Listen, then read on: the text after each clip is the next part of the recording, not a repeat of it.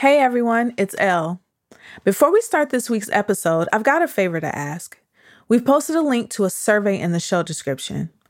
This is our very first season of The Walk In, and we'd love to get feedback from you on what you're liking, what we could do better, and all that good stuff. It only takes a few minutes, so tell us what you think.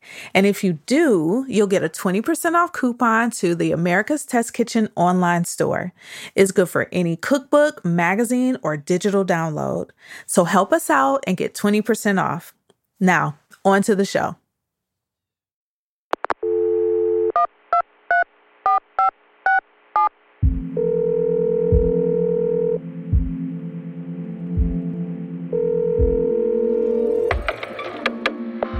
Every restaurant cook knows that the walk in refrigerator is where you go when you need a moment to cry, to confide in a friend, or to collect your composure. It's the place where the pressure to appear in control falls away, where you're allowed to feel your feelings and get real about the hard stuff. From America's Test Kitchen, I am Elle Simone Scott, and this is The Walk In. Hey, El, it's me, Mashama. Pick up. Are you there? I know you're there. We're all home. We're in the middle of a pandemic. I got something juicy to tell you. Call me back, okay? All right, I'll just wait to talk to you when we're in the walk in. All right, bye. Today, Mashama Bailey is stepping into the walk in with me, and I am so excited. Mashama is a huge hero of mine in the culinary world. She's the award winning chef and founding partner of The Grey, a restaurant in Savannah, Georgia. The restaurant occupies an old Greyhound bus station that was segregated during the Jim Crow era. Now, it's a fine dining restaurant helmed by a black female chef. Mashama was born in New York, but spent part of her childhood in Savannah, Georgia. After a brief stint in social work after college, Mashama decided to give cooking a serious shot. She eventually landed at Prune on the Lower East Side and worked alongside friend and mentor Gabrielle Hamilton. After several years at Prune, Mashama was thinking about her next move. That's when Gabrielle was approached by entrepreneur John O. Morisano. John O., as he goes by, was looking for a chef and partner to open a restaurant in Savannah. Gabrielle brought the opportunity to Mashama. It felt like fate was pulling Mashama back to the South. So she took a leap of faith and opened the Grey with Jono in 2014. Since then, Mashama has won awards and been profiled by Chef's Table on Netflix. She's a famous chef now, but in many ways, she's still growing into her role as a big deal food star. It's time to hear the full story. Let's step into the walk in with Mashama. Also, this conversation took place remotely, so please forgive some of the audio quality throughout.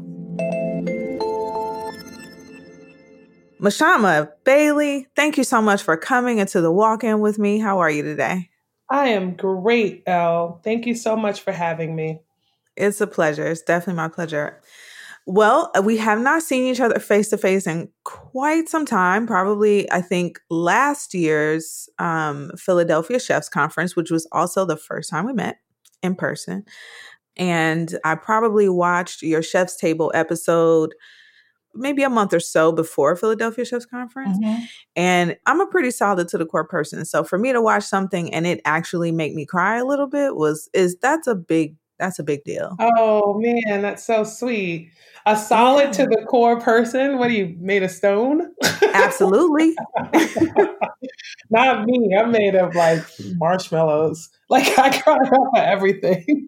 But that makes all the sense because yeah. you're a cancer. My mm-hmm. mother's a cancer, mm-hmm. and cancers, they are very in touch with their emotions. Very, um, very. And with that being said, I'm going to read your horoscope today. Sometimes I start walking off with reading horoscopes if I feel like it's relevant. And I think today is one of those days. So for Monday, June 29th, a dilemma may arise or uh, have arisen already, and you may be struggling with what to do about it. Even though this may be something you've been hoping for, Moonchild, it also poses a problem. If you can't solve that problem, the thing you wish for will be void anyway. You have to decide what to do.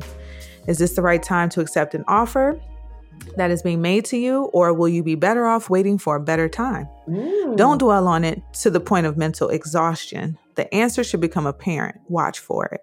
So I don't mm. know if that resonates for you, but there you have it. That's your horoscope for today. Thank you. I've been wondering if I should invite the exterminator over today, so I guess I should. I think the decision has been made. No need to toil over it any longer. Do it. I'm like, it's Savannah. It's the summer. Yeah. The freaking cockroaches, they love to come inside when it gets hot outside. It's crazy here. I can't walk in my house. I don't have a screen door. I just bought a home about a year and a half ago. Oh, and oh, congratulations. Thank you so much. I'm very, very proud of it. It's the most intimidating thing I've ever done, but it's also the most settling thing. I don't think I've been settled this settled in a long time. So I think for me and the type of person that I am, buying a home and having a sense of security, I was needing that. Mm-hmm. I was needing that more than I knew. I didn't even know it was something that I needed. And when I did it, I'm sort of on sure footing, you know, like I'm way more confident in um, certain decisions that I make. But I can't seem to walk into this house without a fly or a moth or a spider coming in here with me. I'm like, I wake up in the morning, I'm like, where did this, I didn't even leave the house. Where did this fly come from? So the South, Savannah in particular, being on the coast like it's beautiful the marshes and and the water mm. and the the oak trees and the magnolias and but everything is living here like everything is living everything you said we're calling the exterminator decision has made horoscope has spoken we're going to put an end to this once and for all. Yeah. I think it's very interesting that as a person who has opened a restaurant, you said that buying a house is intimidating. Yeah, that sounds crazy, right? But moving to Savannah, I just kind of jumped into the deep end of the pool. Mm-hmm. I met my business partner, we got along well enough for me to just take a chance on this opportunity, which was and is exhausting. It's in a, exhausting in a different way now during COVID 19 than it's been and since the very beginning. It's almost like when we reopen, we'll, re, we'll be reopening a whole new restaurant again, right? So mm-hmm. it's, it's weird. But I guess we've been there before, so we know what to expect. And I think for me, moving to a city that I hadn't lived in for years and years and years, and opening up a restaurant was exciting and scary, but I just believed the whole time that I was going to be okay. The living part became very important because I had been down here since 2014 and mm-hmm. I moved into this house that was sort of like a VRBO or it was like a furnished two bedroom house and I moved in there just initially, just to kind of get my footing here in Savannah and figure out where I want to live. And I was supposed to live there for a year, and I ended up living there for a few months. Mm-hmm. Then I moved to another place. But to make a long story short, I've moved five times in Savannah before I bought my house. Five. So that's pretty much like five times in five years. Yeah. And so I think when I got here, I was like, oh, thank God I can rest, right? Like yeah. I don't have to go anywhere.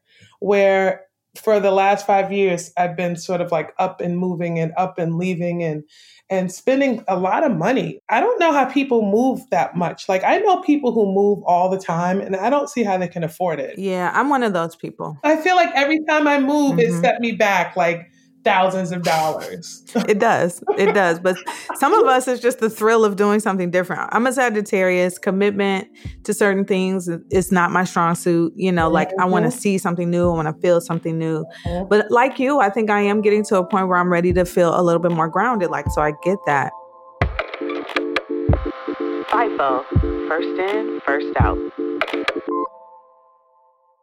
So, Mashama, you're very versed in the kitchen. Obviously, it's what you do. You know what FIFO stands for, right? Mm-hmm. Mm-hmm. Tell me. First in, first out. Exactly. So, with that being said and known, I would love for you to tell me a little bit about who Mashama is and was. What was your life like in New York? Did you move around a lot when you lived in New York? Were you living that quintessential New York, you know, 20 something, 30 something life? Tell me about that time. What was that like?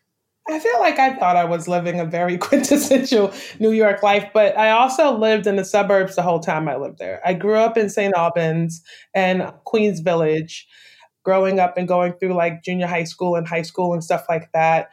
And so when I moved out, when I got home from college and I moved out on my own, I lived in Brooklyn for a while. And I got this house through this like cool apartment in East New York, Brooklyn. I worked in East New York, and this is before I started cooking. I was working at a group home there, and I loved it. I loved living there. Independent. I was like early 20s, mid 20s, and it was great. Traveled, hung out all the time, bars, and I could afford to because I had like this kind of, I was living in affordable housing. Mm-hmm. So it was easy for me to not make a lot of money, but still sort of like hustle, right? right. And in 24, 25, you're figuring out what your hustle is. And back then, I wanted to do everything. I wanted to write. I wanted to be a, a, slam poetry artist. I wanted to, I just wanted to do everything. And so I kind of fell into cooking during that time. And it was perfect for me because I was living in this apartment where I was paying a little bit of money to live, and I had to go back to school in order to cook. And so I was able to afford to do that. And entering the business, you're making pennies. So I was still able to be independent and not have a roommate and live on my own. Before you go too far, though, I want to ask you a little bit more about your job in social work. Did you know that I also was a social worker? No. I actually did it for about seven years. I ran a women's shelter on the Lower East Side of New York. Nice. That was my very last job before I came to New York to go to culinary school and had applied to what was FCI at the time, right? French Culinary Institute. And I went in there. Um, I had like a little scholarship from WCR. I had an internship with the Urban League and I ran a, a seniors program in Corona, Queens. Mm-hmm. So we were kind of doing the same kind of work, but went to the school with this scholarship and they were like, "Oh, you need like 38,000 more dollars." And I was oh, like, "Oh no." That's what I said, girl. Oh no. I just I still have a degree that I haven't even paid for yet. Okay. And I don't know about this, but definitely still working that last social work job and really feeling that burning itch and desire because I had worked on a cruise ship and cooked and I was like this is what I want to do. But tell me about that time as a social worker. Like you said you loved it. You were making decent money off of it. You could live in New York. But tell me about that job that time in your life. What were you doing? And then tell me how cooking creeped in both my parents were social workers in New York City. And that's part of the reason why I decided to become one because as I was going through college, I just wasn't quite sure what I wanted to do. And I didn't really want to do liberal arts. So I went into psychology, and my mom and dad basically helped me get jobs after I got out of college. So when I was living in New York, I was looking for work, and my mom hooked me up with this family shelter. They had sort of like a daycare and a camp and an after school center. So I was working in the daycare first, and I was like, I can't handle these kids. Yeah. Not that not that anything's wrong with these kids. I don't have the patience to figure out how to communicate effectively with these children. Mm-hmm. So I transferred out of sort of like the daycare part where the kids were under five years old. And then I went to the after school part where the kids were a little older.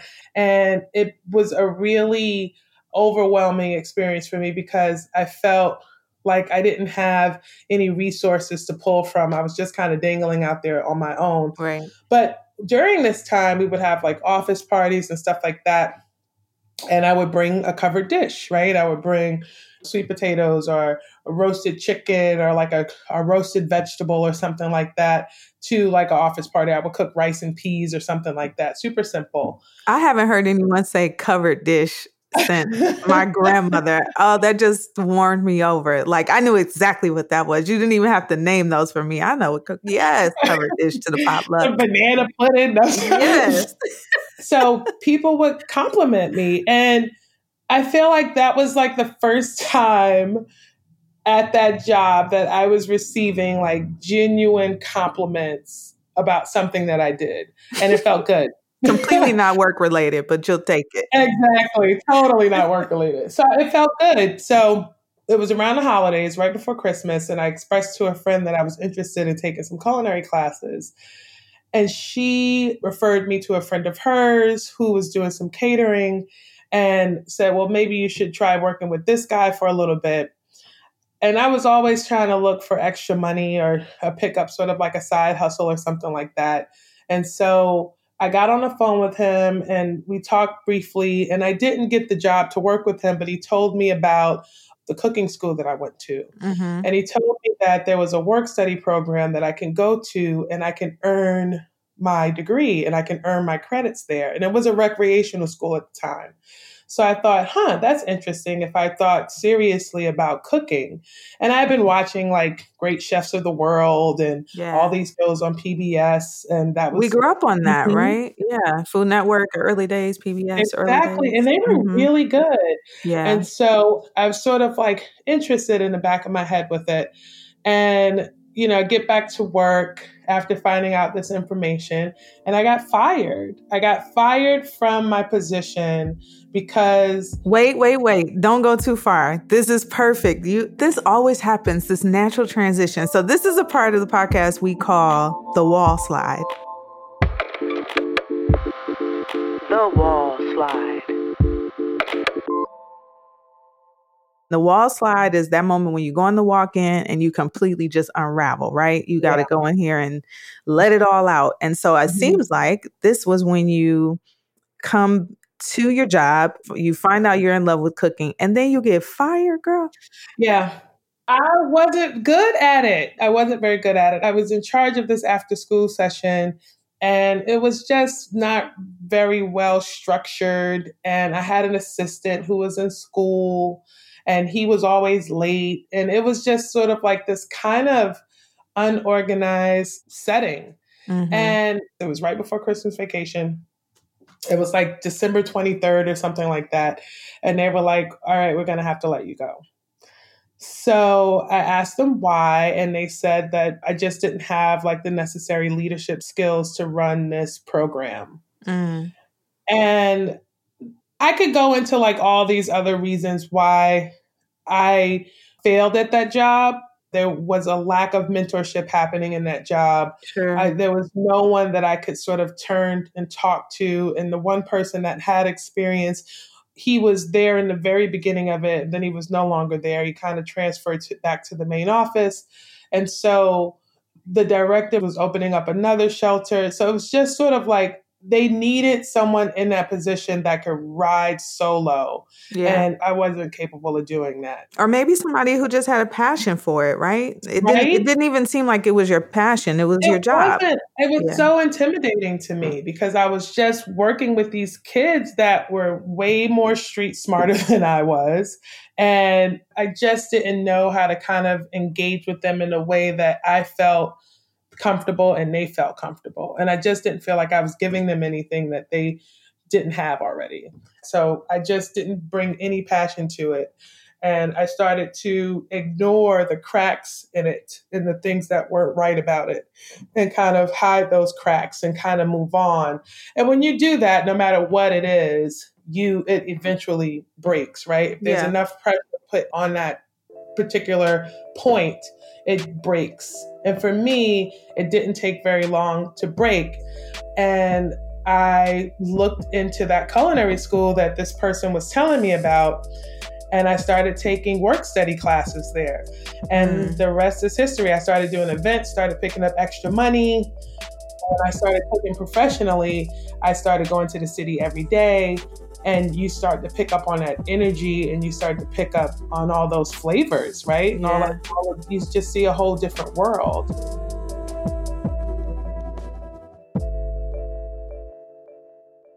We didn't talk about opening the Grey. So let's let's kind of go back a little bit. You met Jono through Gabrielle. Mm-hmm. Maybe you can talk to us a little bit about Prune.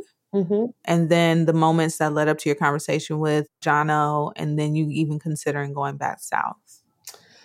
Prune was really, um, it was way more important than I thought it was going to be for me. I really submersed myself into that boys' club kind of kitchen. Mm-hmm. All the kitchens I worked in leading up to Prune were all male dominated kitchens. And even one of my chefs, this is like before Me Too, way before Me Too, one of my chefs was called out for sexual harassment. He was just this kind of egotistical 30 year old guy from like Southern California. And he had this executive chef position and was loving life, right? And he was kind of a little bit of a jerk, but I worked for him. I worked for him for two years. And I did that because I thought that that's what you needed to do in order to get to the next step in your career, the next phase in your career. Sure. Which for me, I knew I wanted to open up a restaurant and I knew I wanted to be trained in quote unquote these classical techniques. And working in these kitchens it was like that path to get it or one of the fastest paths to get it get there right? Right. And so i was working for this guy and i just was ready to go. Mm-hmm. while i was looking i mentioned to a friend that i wanted something different and he told me that a line cook was leaving prune and i should apply there. So i just kind of typed gabrielle a note and i said hey i want to work there Prune's been on my radar for brunch and just for the way that she cooked. I remember reading an article about her when I was in cooking school about her Sunday suppers and how she would just go through the walk in and basically cook dinner and clean out the walk in. So the menu was never planned on Sunday. She would just kind of make this food and you would just go there and you would eat what was served you. And I thought that was really clever and inspiring. And I thought it was exactly the type of environment that I wanted for myself right. one day. And so all my kind of roads ended up leading there. So I ended up trailing there and I loved it. I thought the camaraderie was great. And it was like going to someone's living room. It was small enough. All the food had perspective. Mm-hmm. I think that's really. What does that mean? The food had perspective. Tell me what that means for you. For me, it meant that it all went together. It mm-hmm. all made sense and it all came from a real place. Mm. And a lot of times when we cook, we want to reinvent things and we want to change history by changing ingredients in a dish, right? And change the course of that dish. Yeah. And she never did that. She just kept it really authentic. And there was always a place that it came from. And it always either came from, we're inspired by the Mediterranean, or it was inspired by the South, or it was inspired by quintessential American cuisine. It was her mother was French, so you can see a lot of that influence. Her husband was Italian, and she was really close to his mother, so you can see that influence there. But it all spoke to her personality, and it all had an origin. Yeah. So I thought that was great and I wanted to learn more. And it was all simple.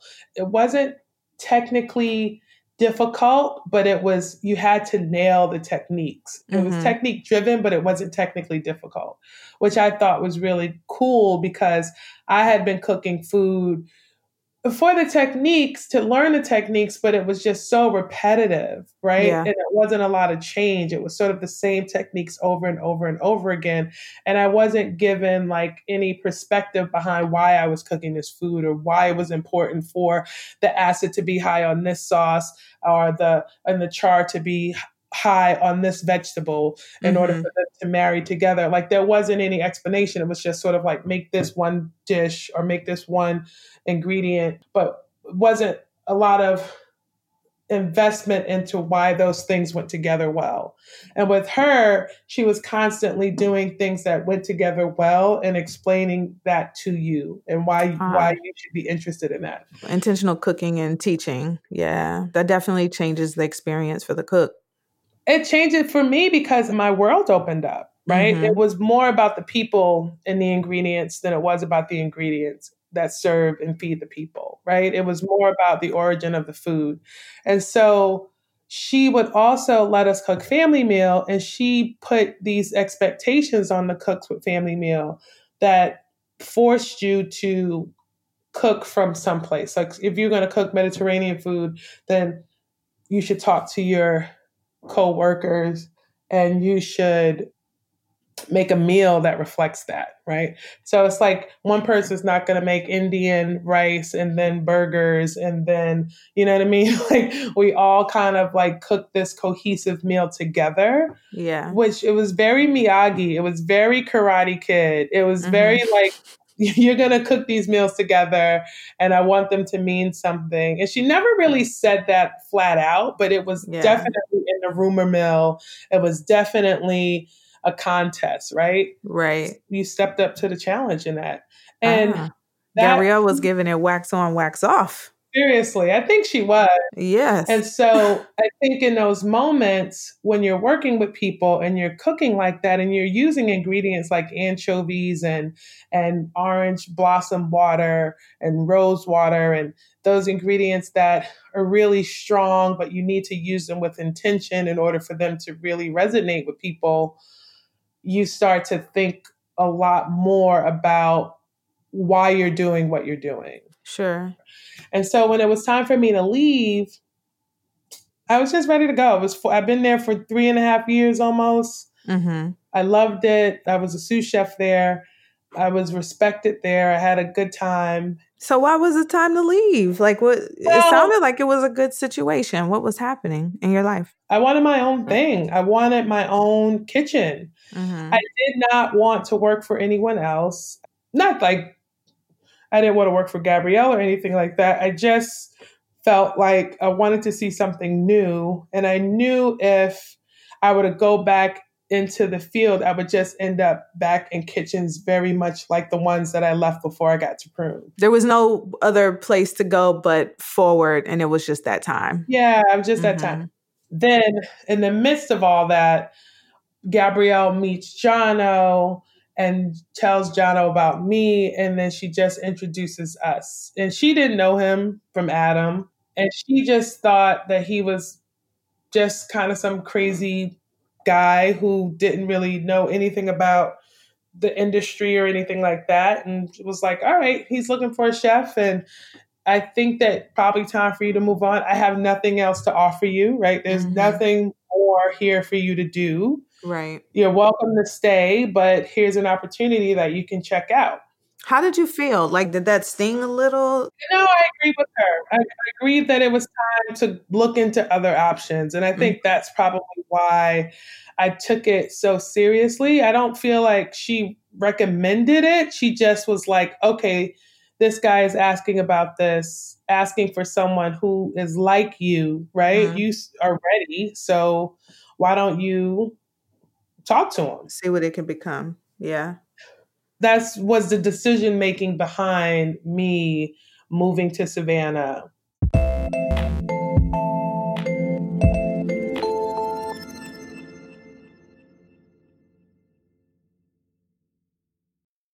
Nucu makes high quality cookware and bakeware for home chefs. And the products are so good, even their own employees can't get enough.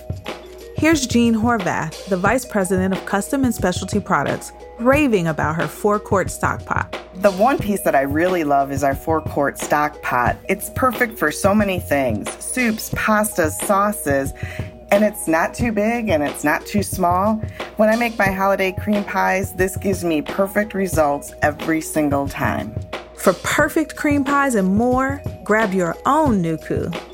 Nucu cookware and bakeware is available on Wayfair and at select specialty retailers and cooking schools.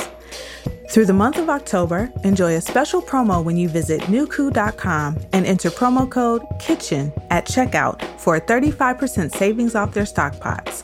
That's N-U-C-U dot com, promo code KITCHEN. I started out as a social worker. And like so many other people in this industry, I decided later in life that I wanted to pursue my culinary dreams. The Auguste Escoffier School of Culinary Arts is made for people like us. Their programs are flexible enough for all kinds of students, from the career changer, like me, to the experienced industry professional looking to add new skills. With their curriculum, you get it all the classic culinary training, plus the business foundation to take you to the next level. Check out escoffier.edu to learn more. That's E S C O F F I E R dot edu.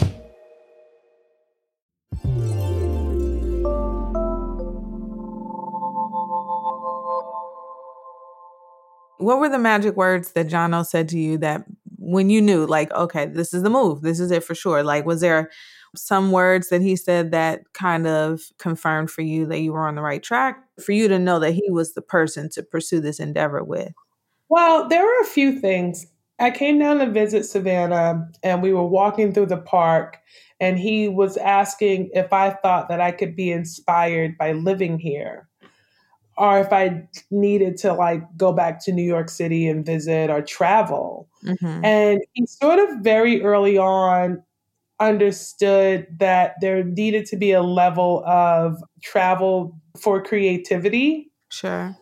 And I thought that that was interesting because I've never been in a situation like this before. I've never been in a situation where I was an executive chef. I've never been in a situation where I had to move. And for someone to be taking in consideration how I was going to be creative. That's a big deal. And what a creative person may or may not need and be open to having that conversation, I thought was really interesting. I was like, huh, this is kind of cool, right? Yeah. Then he was talking about equity, building equity in the business, right? Saying, okay, I know that I'm paying you a salary to be this executive chef, but in X amount of time, you can acquire ownership in this business. So that was also very interesting because, you know, it wasn't just like sweat equity, but there's a real accountability for something like that, right? So if you're working with someone that you trust, there's some accountability to be held for investing your creative energy in order to acquire equity in a business. Absolutely. So that was interesting too. Because creative energy as a chef is about 90% of your energy. it's 90%. you know, so that's a pretty large amount of sweat equity, actually. It's a, lot, it's a large yeah. amount of sweat equity, right? So I knew that this person was speaking about not only building a career, but also building wealth. Yes. So how does that apply to me? Is that something that I want? Is that something that I've thought about? And it is, it's always been something that I kind of knew. I knew I didn't want to work by myself, but I knew I wanted to work for myself. I knew that I wanted to move to the South, but I wasn't sure if it was going to be in Savannah or not. And Elle, I didn't tell you, but this time in my life, my parents had already relocated. They relocated like right when I started cooking in like 2001.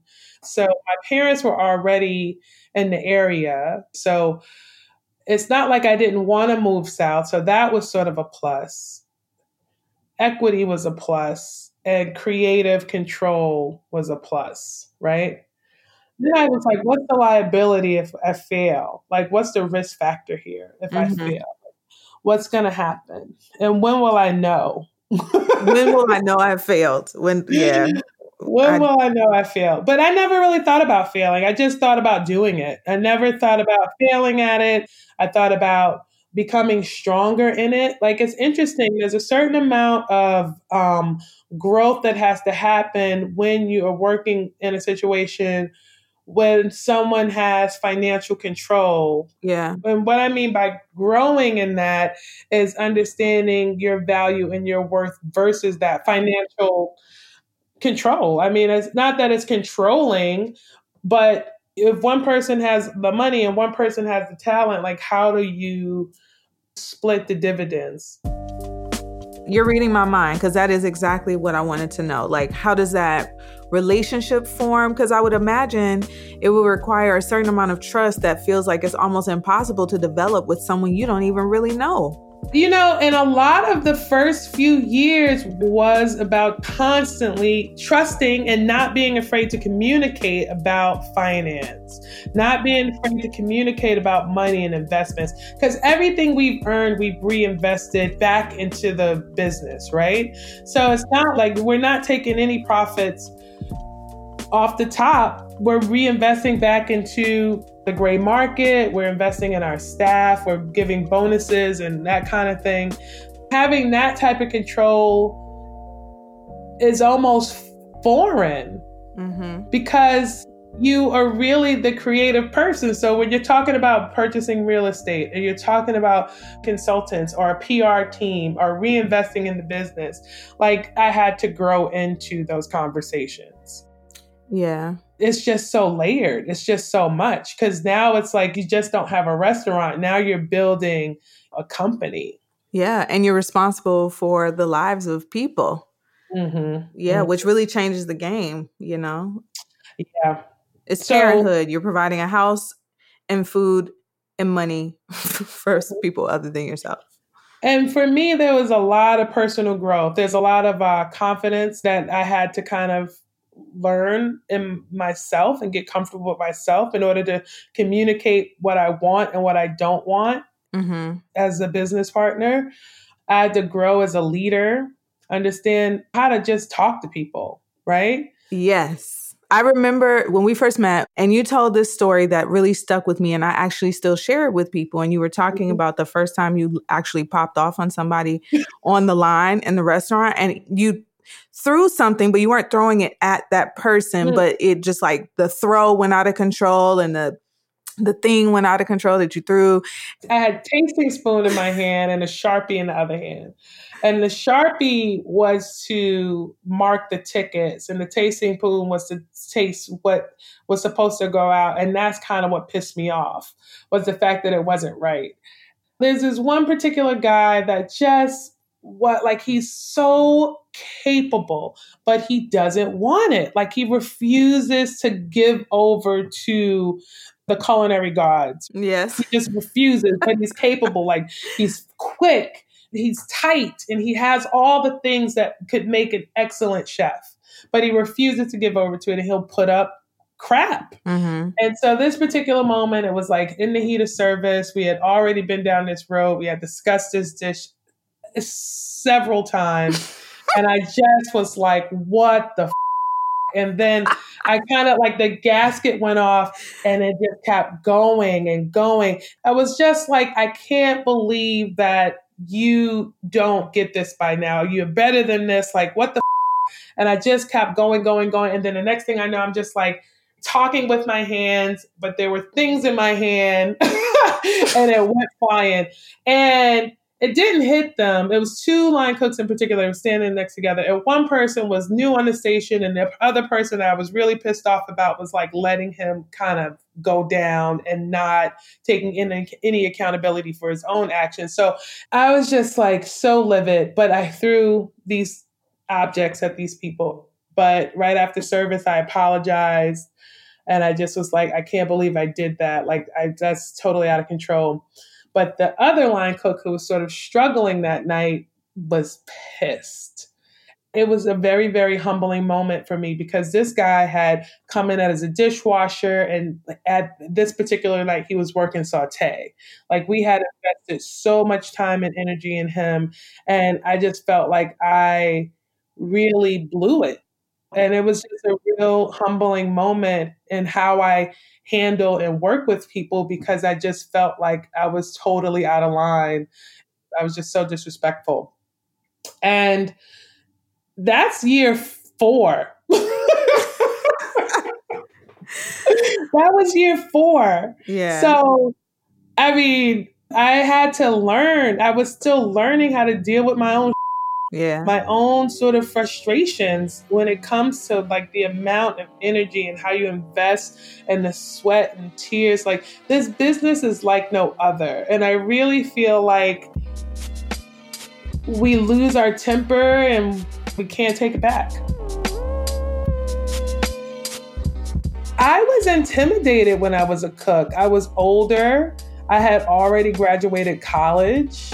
I didn't know if I was going to be good at it. I didn't know if I was going to have the stamina for it. I wasn't willing to just kind of go into cooking and not really give it my all. So I just kind of kept my head down and my mouth shut. And I just wanted people to teach me what they knew. So and like I said, it wasn't until Prune where I, there was this light that sort of was shined on me and on everyone there that was a very individual light. And I think that was what she is very good at doing. She's very good at shining individual lights on the people that come through the door who want to absorb what she has to offer. Uh, I wish I had run into something like that in my New York days. I didn't feel very confident. I don't think I was yeah. confident until two years in, three years in at Prune, where I was like, okay, I got this. I know how to move in the kitchen. I know how to season. I know how to cook, but there wasn't a confidence there until someone actually started to fill you with the information you needed to understand food a little bit better and not just kind of go through the motions. Yeah as a cook, right? Not as a sous chef, not as a chef de cuisine, but as a cook, someone who's like giving you theory and practice at the same time. And in a lot of places, you don't get that. That's very true. You really don't. You just are herd like cattle into these places, and the strong survive. And the, those are the people who get the information, and the other ones are just kind of like fighting for the scraps that's left over. Well, speaking of that, then tell me I heard that when you were building the menu for the Grey, you sent it to Gabrielle for some input. How did that go? She said the menu was all over the place. and it was because I was like, you know, ripping off stuff from Prune. I was trying to be Southern and trying to be Italian because we had just come from this Italy trip. So it didn't have any perspective or point of view. And that's what I heard her say. I heard her said it sucked, but I don't know if she actually used those words. But she just gave me some advice and and it was sort of like the advice that she's been giving me throughout my relationship with her is just kind of stay true to what you're saying and stay true to what the dishes are and basically stay true to yourself. Yeah. So I think the Grey's evolved a lot. I think that we are a port city southern town and we have the ability to play with a lot of different ingredients and use a, a, a, variety of techniques from around the world because a lot of those people have come to these shores and left us with some of those techniques. So I'm very lucky because that has a, a, direct relationship to how I grew up in New York and the different cultures that I was exposed to as a child. So it's kind of cool to be in a city that has accepted a lot of those things and be able to cook that food with the perspective of a northerner in the South. So it's kind of cool to be able to do that. I definitely think that when I heard about the food at the Grey, it took me to part of my history.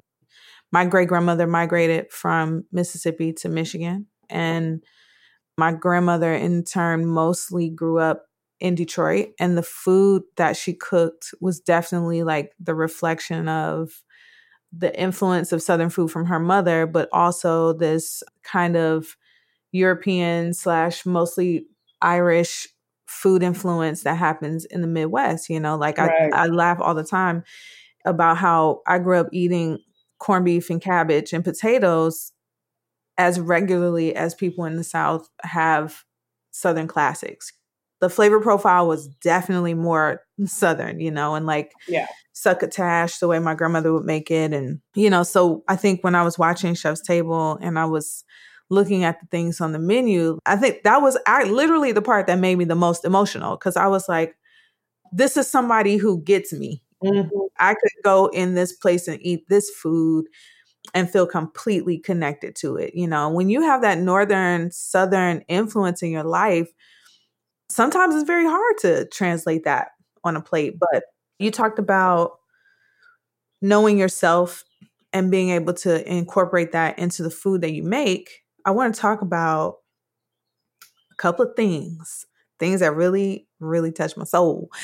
the and grits. Yeah, I'm excited to tell you about that.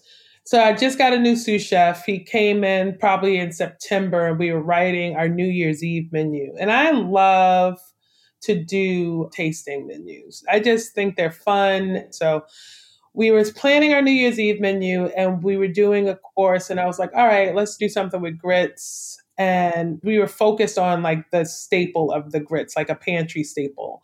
And I thought about, you know, liver and grits, and I thought about how that is such a Southern staple. Like it's mm. something that um, people crave here.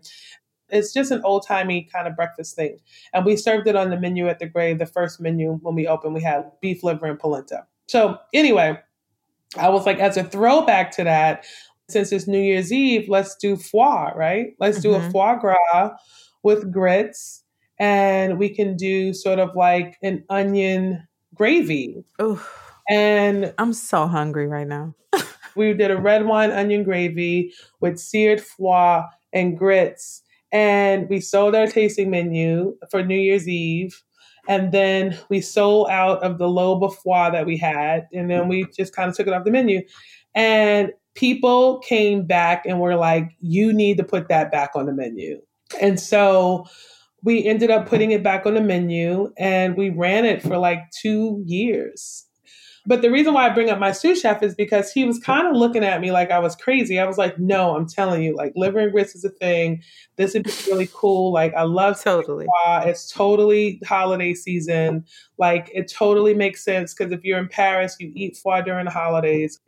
And the first time I ever had seared foie was in Paris. I was like, this is what we're going to do. And so it was just kind of fun and light. And it turned out to be kind of like me on a plate. Like there's this sophistication and exposure to different cultures and different ingredients that I never really expected to have. But at the end of the day, I really just want to eat a bowl of grits. word. That's a word. We can end the podcast with that line right there. just give me a bowl of grits and we're done. We're done. It's a humble of um, journey I've been on. I can imagine. Uh, it just made me remember how my grandmother used to fry liver with onions. Mm. Oh God, so good. The good old days. Talk about the good old days. Talking about the good old days. Let's talk about thrills. When I was growing up, our thing was um, pickles in a bag. put Kool Aid in there. Yes, a little Kool Aid in the pickles. Um, so when I saw thrills, I was like, yes, oh, to the childhood. I think when you grew up in the 80s, you know, 90s, there's always some one thing like that, you know. Yeah. yeah. So is thrill still a thing? Yeah. So basically, the thrill lady was a woman who lived in the neighborhoods. And it started here, which I didn't realize it became a thing in like the 70s. Mm. And these women would sell these popsicles out of their houses and some of them had candy too. Some of them would sell candy, and some the of them would candy sell lady, penny yeah. candy, and chips and stuff like that. But most of them sell thrills, just mm-hmm. thrills.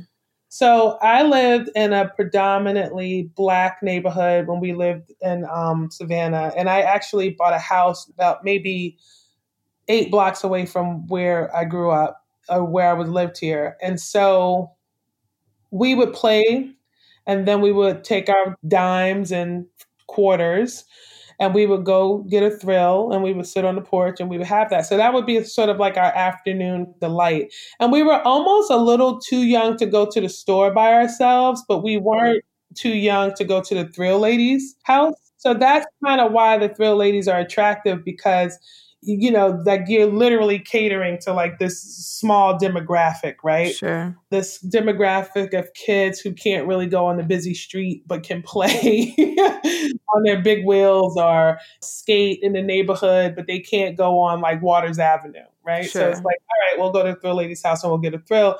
They got them down to a science. When I was younger, I remember them being very simple, like sugar, Kool Aid. Sometimes you would have fruit juice. There would be all kind of colors, lime green and cherry and grape and orange and all that stuff. Sometimes they would have fruit cocktail in it.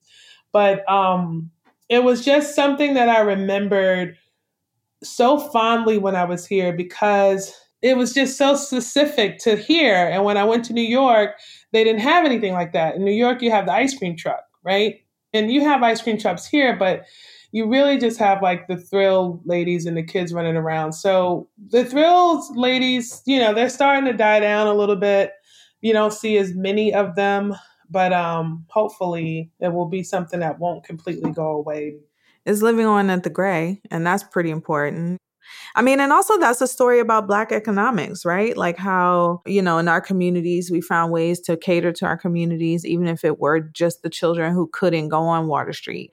Because I know I could not leave off the block. I'd go from corner to corner. Fortunately, we had a store on the corner and that worked out. But like, you know, the penny candy lady sold out the side door of her house from the driveway, yeah. you know, and that was I'm sure it's not sustainable to sell candy to kids for five cents in the 80s, but it was teaching us. Those were the first entrepreneurs we saw. Mm-hmm. It definitely inspired a lot of us in a lot of ways. Like we never forget the penny candy ladies. No, for sure, right? And I like the way you tie that back because it definitely is about an exchange, right? Like keeping that dollar in the community, even if it's, you know, takes 20 yeah. of us to make a dollar, it keeps it in the community. And we were loyal, right? We were there every day. We knew what door to knock on. We were taught manners. We had to be respectful because we were going to someone's house. Mm-hmm. It was a great time. And we lived here until I was 10. You know, I turned 11 the summer we left. I was a child. So it's like I couldn't go far, but I knew that I could trust this person. We all kind of trusted these people. You sit on the porch and play old maid, and it was fun. A moment in the walk in. Okay, Mashama. So this is a part of the podcast that we call a moment in the walk-in. This is when one of our listeners writes in a letter to our guest for advice, and we ask that you, as the guests, give them the best advice you can possibly give on the matter. Are you ready to hear the letter to you? Yes, ma'am. All right, great. So this letter is from Kay, who lives in Boston. She says, Hi, Mashama. I'm on the cusp of finishing my culinary education. This is my second career, and my parents and family think I'm mm-hmm. crazy.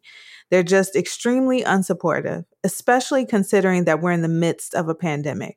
How can I get them to understand that this is my passion and to be more supportive? Mm. Oh, God, that sounds so familiar. Mm-hmm. That's exactly what I went through. I had to even convince my family that I like cooking. uh,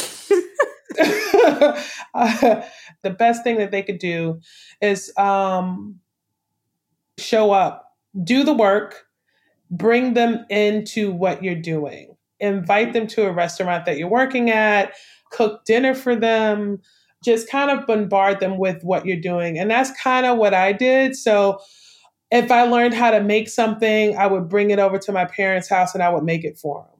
When I learned how to make macaroons, I would bring it to them and I would say, "Hey, this is what I learned how to do, and and this is why it's special, and this is why it's interesting." Or I would invite them to the restaurant and have them eat lunch, and I would pay for it. Or I would watch something on TV with them that was food related. Showing them what's driving your passion is a good way for to gain support from them. And I think that the more you do that, the more excited they will be because they'll start to see what you see in it. It's hard for them to see it, know it because they don't see it. It's hard for them to understand it because they don't see why it's so important. They just see the hard work around it. But mm-hmm. once you mm-hmm. start to show them physically show them and feed them with the passion that you have for it, they start to win over. And if you don't convince them, so what? You'll show them a few years from now when you're like, winning awards and making bank and running, you know, your restaurant in Savannah being awesome at the Right. Mm-hmm. I showed them. Mhm. So, so, you know, once you start to become successful at it, then they'll start to relax. But it's coming from a place of love and concern, but you just have to pull them into why you're so passionate about it. The one thing that I realized that I needed throughout this whole thing was, and that was most important to me, was that support system. Because not having a support system, being a black woman in the industry, I needed someone that I could vent to. I needed someone to not tell me if I was being weak or lame just to kind of support the decision that I had to make or not making as much money or not being on the station that I wanted to be on or being yelled at by the chef. Like you need someone to kind of go through this journey with. So for me, it was my cousin who's like your number one fan, regardless of what you do. Like that's the person you want to kind of bring over to your side first, and everybody else will follow. All right, you heard it, Kay. Mashama says stick to it no matter what. Find a support system and bring people in, you know, bring your family in. That's great advice, Mashama. Thanks for that. Speaking of the buy in, and I'm sure you have a lot of buy in now that you are a world famous chef. How do you feel about like fame and being so well known? I fangirl and I know you. You know, I can imagine how people who don't know you really feel about you, but you're very low key on social media. You do what's necessary for work. I never see you doing anything unnecessary. I feel like you're intentional, but like, how do you feel about being so famous? You're like our queen. And that is a quote. I didn't make that up. Kia Damon referred to you as our queen, and I agreed. And I think everyone else did too. But how does that make you feel to be our queen? it fills me with pride and it helps validate my experience quite honestly because i kind of often feel like i don't do enough and i should be doing more.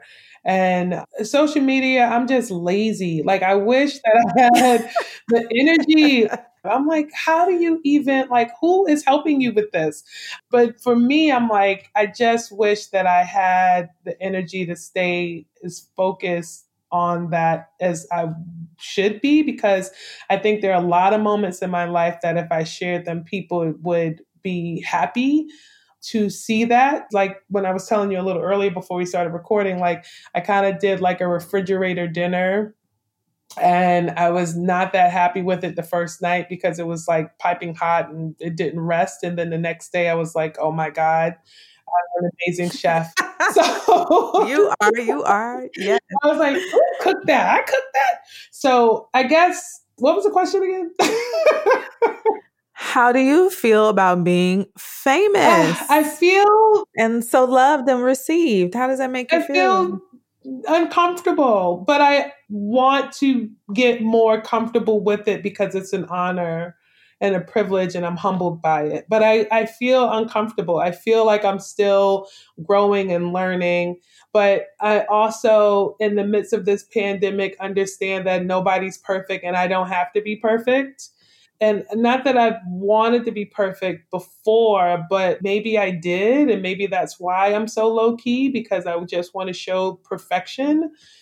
But I also understand that that's not real. And the more that I become comfortable with those uncomfortable, imperfect moments, the closer I am become with my team. Just about like exposure and like vulnerability and like making mistakes in front of people and laughing at them and being okay with them. And before it was very much like, we can't make any mistakes. We can't make any mistakes. We have to be the best. We have to improve. We can't make any mistakes. And that's not me. And so I think as I'm becoming more comfortable with making mistakes and growing and learning from those mistakes, I think that I'm becoming more comfortable with the position that I've earned, you know? hmm And so I think I feel all the feels, but I'm I'm humble. I'm humble by it for sure. Well, we're going to love you no matter what, no matter what mistakes you make, because even your mistake makes other people's mistakes look a little shaky, right? So don't worry about that. We want to see more. And I think you're right. The pandemic has really put humanity in, in humanity's perspective. We're all vulnerable. We there's no guaranteed way not to have something take us down or fail. Like we're all susceptible to life happening, you know, and I'm so glad that it has happened for you in the way that it has. You are definitely our hero, our shero. And thank you, Mashama. It's been so great talking to you today and learning so much more about each other. I'm finding this is the best way to like deepen my friendships with my friends. I love that. Thank you so much, Elle. This has been wonderful. Thank you. I appreciate that. And thank you for being transparent and open and telling us about how you have really forged a way for all of us and continuing to do so. Thanks so much. You're welcome.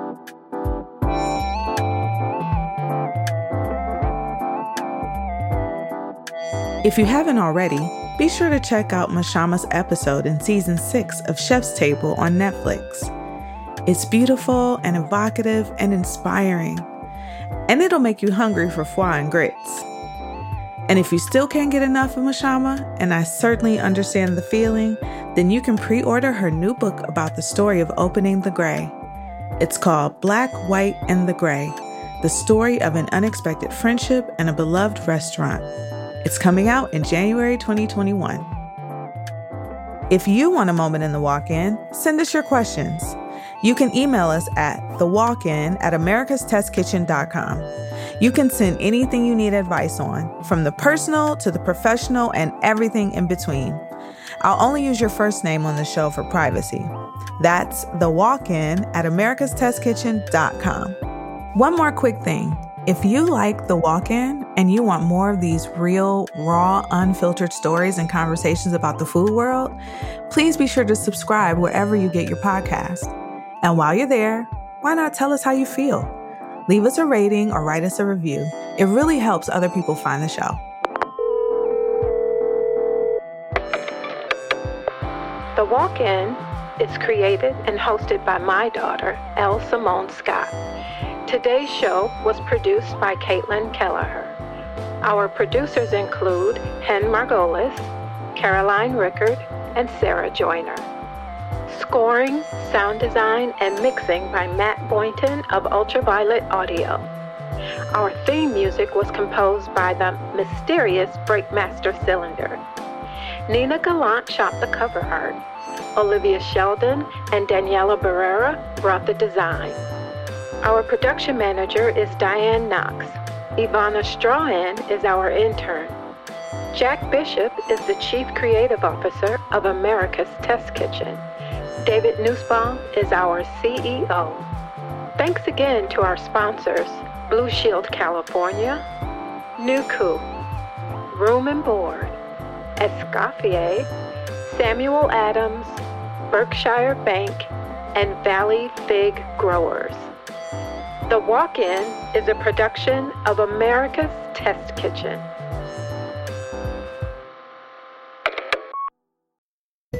If you love the walk in, then I have a treat for you. We've just launched a companion video series on YouTube. We take snippets from my conversations here on the podcast and animate them with beautiful collages full of photography and custom artwork from some of the flyest up and coming artists. It's hard to describe, but you've got to check it out for yourself. Time to get those eyeballs engaged. There's a link in the show notes.